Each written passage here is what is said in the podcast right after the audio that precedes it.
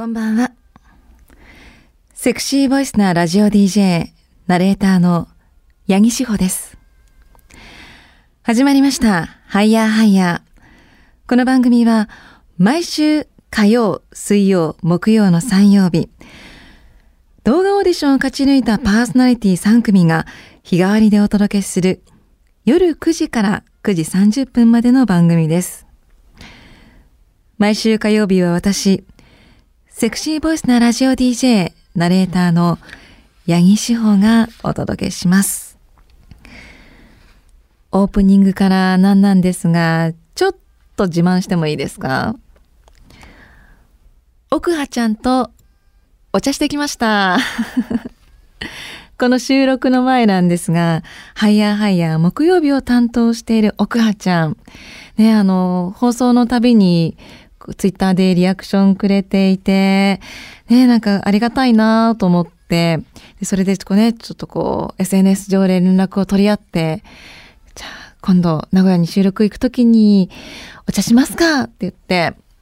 会ってきたんですけれども、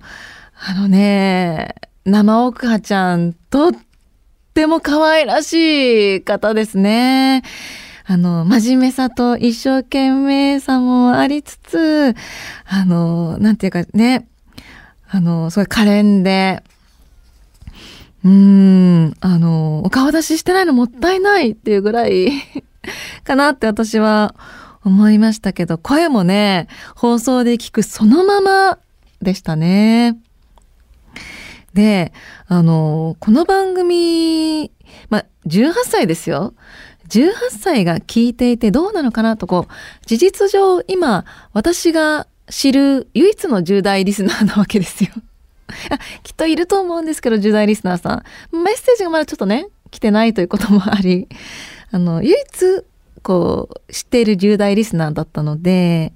あの、この番組どう聞いていてって言ったら、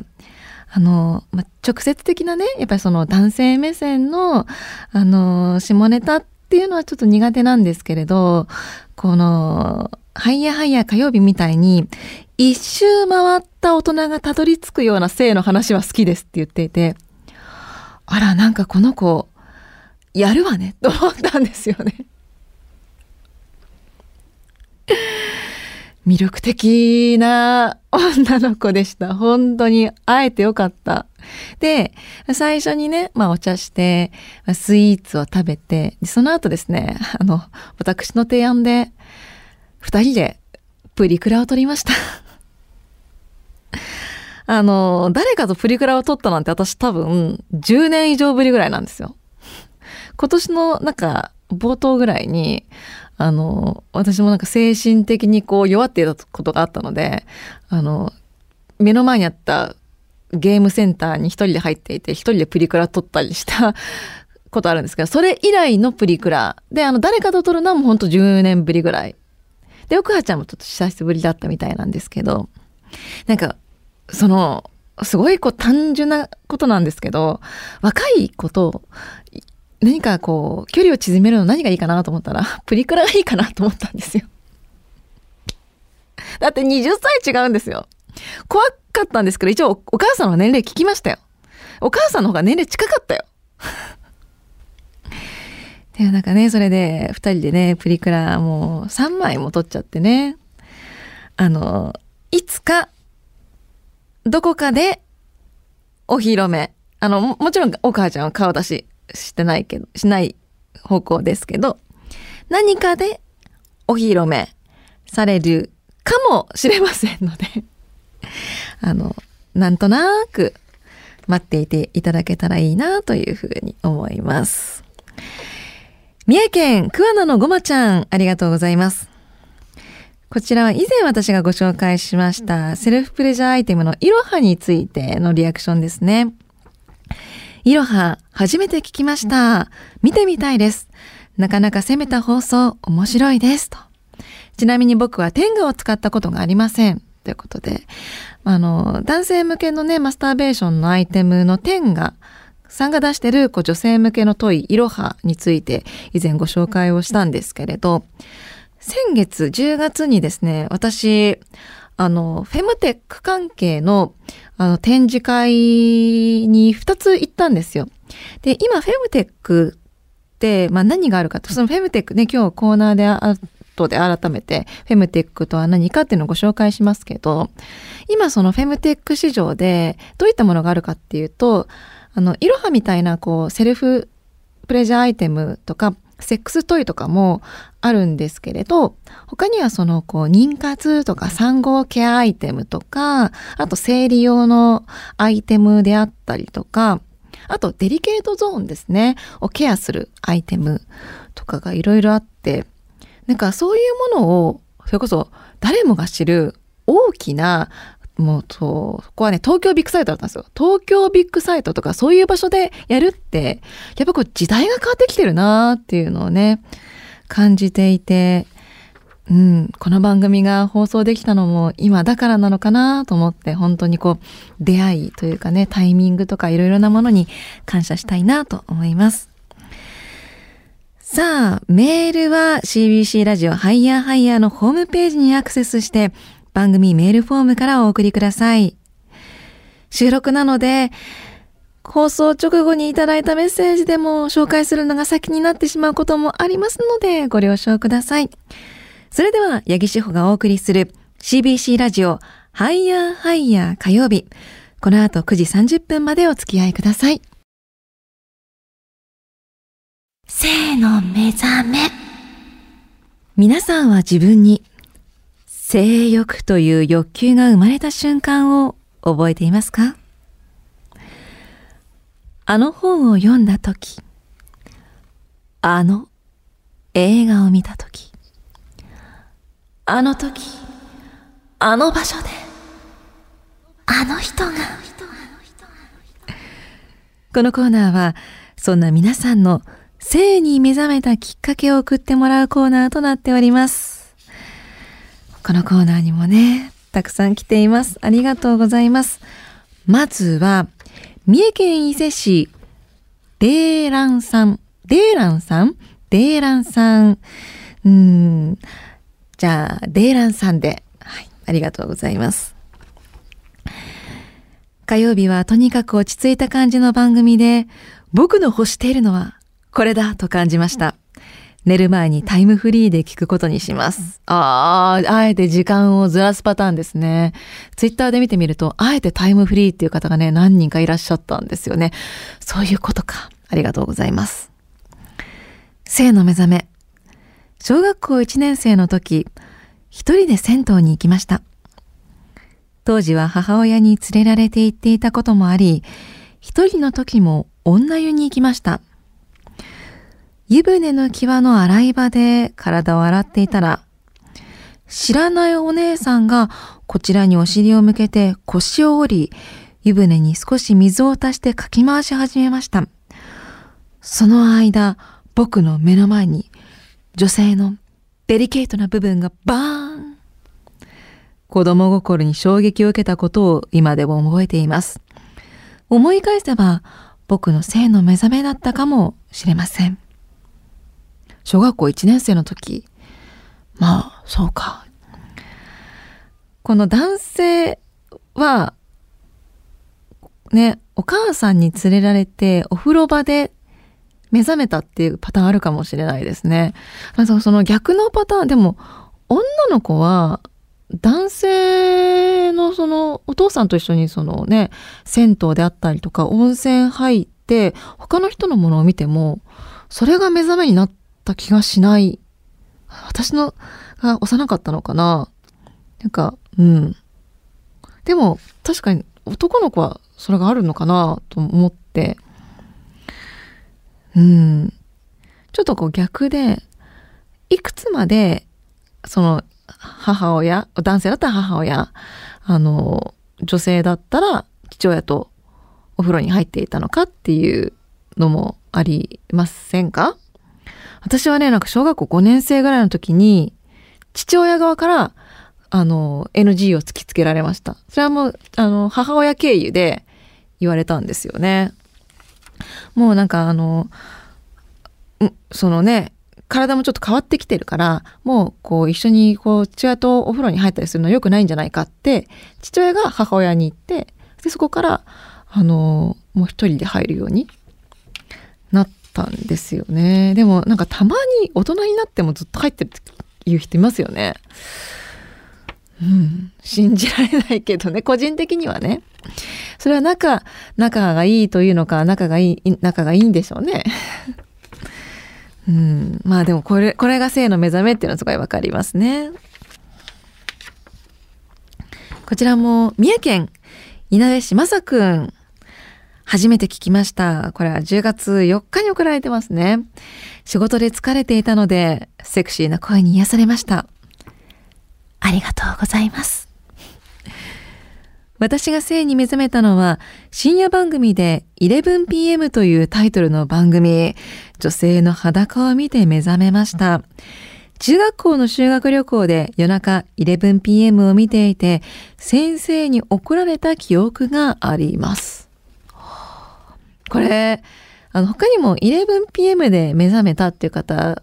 ある一定の世代の方ね他にもいらっしゃったんですよ、メッセージが。女性の裸。結構刺激的な番組だったんですね。なんか伝説、今でも伝説で聞きますもんね。私の世代はギリ、あの、トゥナイト2。なんか、あの、山本慎也監督が、あの、AV の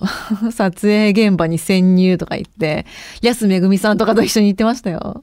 ねえ。あ、ギルガメッシュナイトは、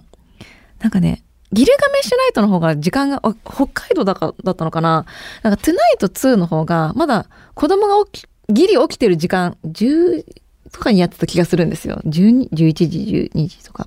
ギルガメッシュナイトもっと深い時間。ごめんなさい。ちょっと、北海道では、なのか、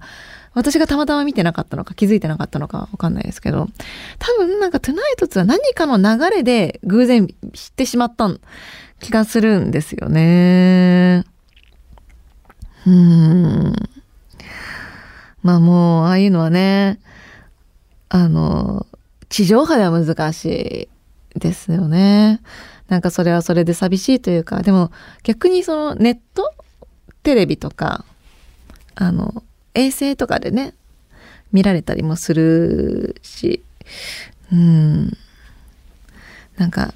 個人的には寂しいなっていう気持ちも、まあ時代もあるしな、ね、仕方ない部分はありますね。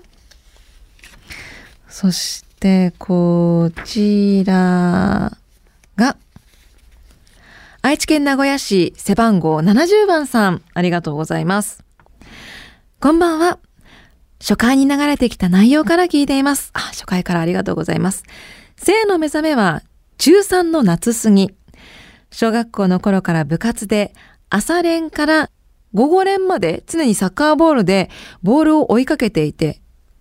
毎日くったくたで性のことを考える余裕すらありませんでした。が、引退してから深夜のアニメから性に目覚めました。これ具体的なアニメ知りたかったな。何だったんだろう。不思議と元サッカー部っていうブランドからか、引退してからとにかくモテ始めました。初めて彼女ができた学生時代。これが僕の性の目覚めです。ちょっと夜遅い時間帯のアニメだったらね、あの、うん、ちょっと過激なシーンとか待ったりしますよね。でも今だいぶ規制もそれも入ってるからね、暴力的なシーンとかでも結構間接的になってたりしますよね。そっか。昔のあのセーラームーンの変身シーンとかも今だと NG なんですかねでもあれ別に、ちょっとこうシルエットが映っ、私はあれでいやらしいと思ったこと一度もないんですけど、でもあれで目覚めたっていう人、なんか、います、あれ？これ打ち合わせでそんな話したんでしたっけ？あ、あの、言っていいのかわかんないんですけど、この番組が始まる前の打ち合わせをね、あの、大地さんと私と私のね、マネージャーとしたんですよ。で、そこで性の目覚めにっていうコーナーをやりましょうって言った時に、マネージャーがセーラームーンの変身シーンでちょっと目覚めたって言ってました。はい、ごめん。暴露してごめん。さあ、ということで、このコーナーでは皆さんの性に目覚めたきっかけを募集しております。メールは CBC ラジオハイヤーハイヤーのホームページにアクセスして番組メールフォームからお送りください。フェムテックフェムテックとはフィメール女性とテクノロジーを掛け合わせた造語。女性が抱える健康課題をテクノロジーで解決する製品やサービスなどを指します。ということでこの時間はそんなフェムテックのサービスの中から一つ私が紹介させていただきます。本日紹介するフェムテックはこちら。スマルナ。このスマルナ、オンラインピル処方サービスになります。まあ、どういうものかというと、アプリなんですけれども、こうアプリ上でピルに関する相談、処方、注文ができるというものになっているんですね。あの、ピルって、ちょっとまだ偏見があるんじゃないかなっていうふうに思うんですけれども、少し前だったら、ピルを飲んでいる女性イコール、性に奔放な女性というイメージがあったかもしれません。まあ、ピル、まあ、避妊薬ではありますよね。ただ今は避妊薬という一面よりも治療薬として飲んでる方も多いんですよね。まあ、それこそ、こう、生理中の、こう、痛みの緩和とか、生理前のイライラの緩和であったりとか、まあ、生理日をずらしたいとか、まあ、こう、生理周期、生理が、こう、ちゃんとこう、毎月毎月決まった時に来るようにしたいとか、まあ、そういう、こう、生理に関する悩みを解決してくれるもの。もちろん否認の部分もありますけど、解決してくれるもの。で、あの、こういった、今、こう、スマルナ以外にも、こうオンライン処方サービスってこう出てきているんですけれどもこういうサービスができてくることによってこう本当にピルに対しての偏見であったりとかピルを飲むっていうことに対してあのー、こう飲みやすくなってるこうピルに手が届きやすくなってるなっていうふうに思うんですよ。あの今までだったらそのピルが飲みたいなって思った時に産婦人科に行かないといけない。でもなんか産婦人科ってちょっとハードルが高いなーって感じている女性もいたりするし。でもこう、このスマルナはですね、あの、まず、あの、頼みたいって思った時に、このスマルナと契約してるお医者さんとチャットでいろいろ相談できて、問診を必ず受けることになるんですね。で、診察してもらって、で、あの、こういう、そう、不安感、不安なこととかをこう相談して、で、答えてもらって、まあ、処方してもらえるっていうな、流れがあって、で、あの、私実際にやってみたんですけれど、この医師の方も本当にこう質問したらかなり早くレスポンスしてくれるし、で、あの、すぐに、最短、こう数日、1日ぐらいですぐにあの注文できる、届くみたいなんですね。だから、うーん、まあ、ピル、まあ、いろいろな用途があるって言いましたけど、アフターピルってていう、まあ、緊急避妊薬っていうものもあるんですけれど、ちょっとこう、本当に、あ、今回、ちょっとこう、もしかしたら避妊失敗してしまったかもしれないっていう、こう、不安な時に、こう、夜中とかにですね、こう、アフターピルとかをすぐに頼めたりとか、その土日とかに、こう、相談ができる、すぐに注文できるっていうのは、女性にとっては、すごくありがたいなと思うんですよ。私自身は、ピルっていうものをよく分かっていなかったし、数年前まで。アフターピルっていう存在も知らなかったから、早く知っていたら、なんかすごいこう、自分の心とか体が救われたことがあったなーっていうふうに思うんですよね。なので、まあね、こうちょっとピルに対して、もしかしたら男性は勘違いしてる人もいるかもしれないんですけれども、そういうものじゃないよっていうのもあるし、ちょもしこう、身近になパートナーで、ちょっとこう生理とかに、ちょっと PMS とか思うとか、生理中ちょっと辛そうにしてる人に、こうピルとか飲んでみたらっていう風にアドバイスするのも逆にね全然セクハラにもならない時代になってくるんじゃないかなっていう風に思います。なんかちなみにね私ね個人的な話なんですけど数年前にそのピルを飲もうとしたことがあってでその時はなんかその飲み始めたら結構その体調が悪くなってしまったんですよ。でピルもまあ中容量とか低用量とか超低用量とかいろいろあるんですけれども、まあ、人によってその体質合う合わないとかやっぱりあるんですってそれも今回のあのご相談して聞いたんですけどそういうのもなんかすぐに相談できるっていうのがすごいいいなと思いましたこのスマルナはね。はいということで今回ご紹介させていただいたのはオンラインピル処方サービスのスマルナでした。次回はどんなフェムテックをご紹介するのかごご期待。エンディングです。番組では皆さんからのメッセージを募集しています。CBC ラジオの番組ホームページにあるメールフォームから送ってください。メッセージを紹介しますねこちら岐阜県高山市サウナ番長さんありがとうございます初めてのお便り失礼します。ありがとうございます。いつもタイムフリーでお仕事をしながら楽しく聞かせてもらっています。以前紹介された、それはただの先輩のチンコ。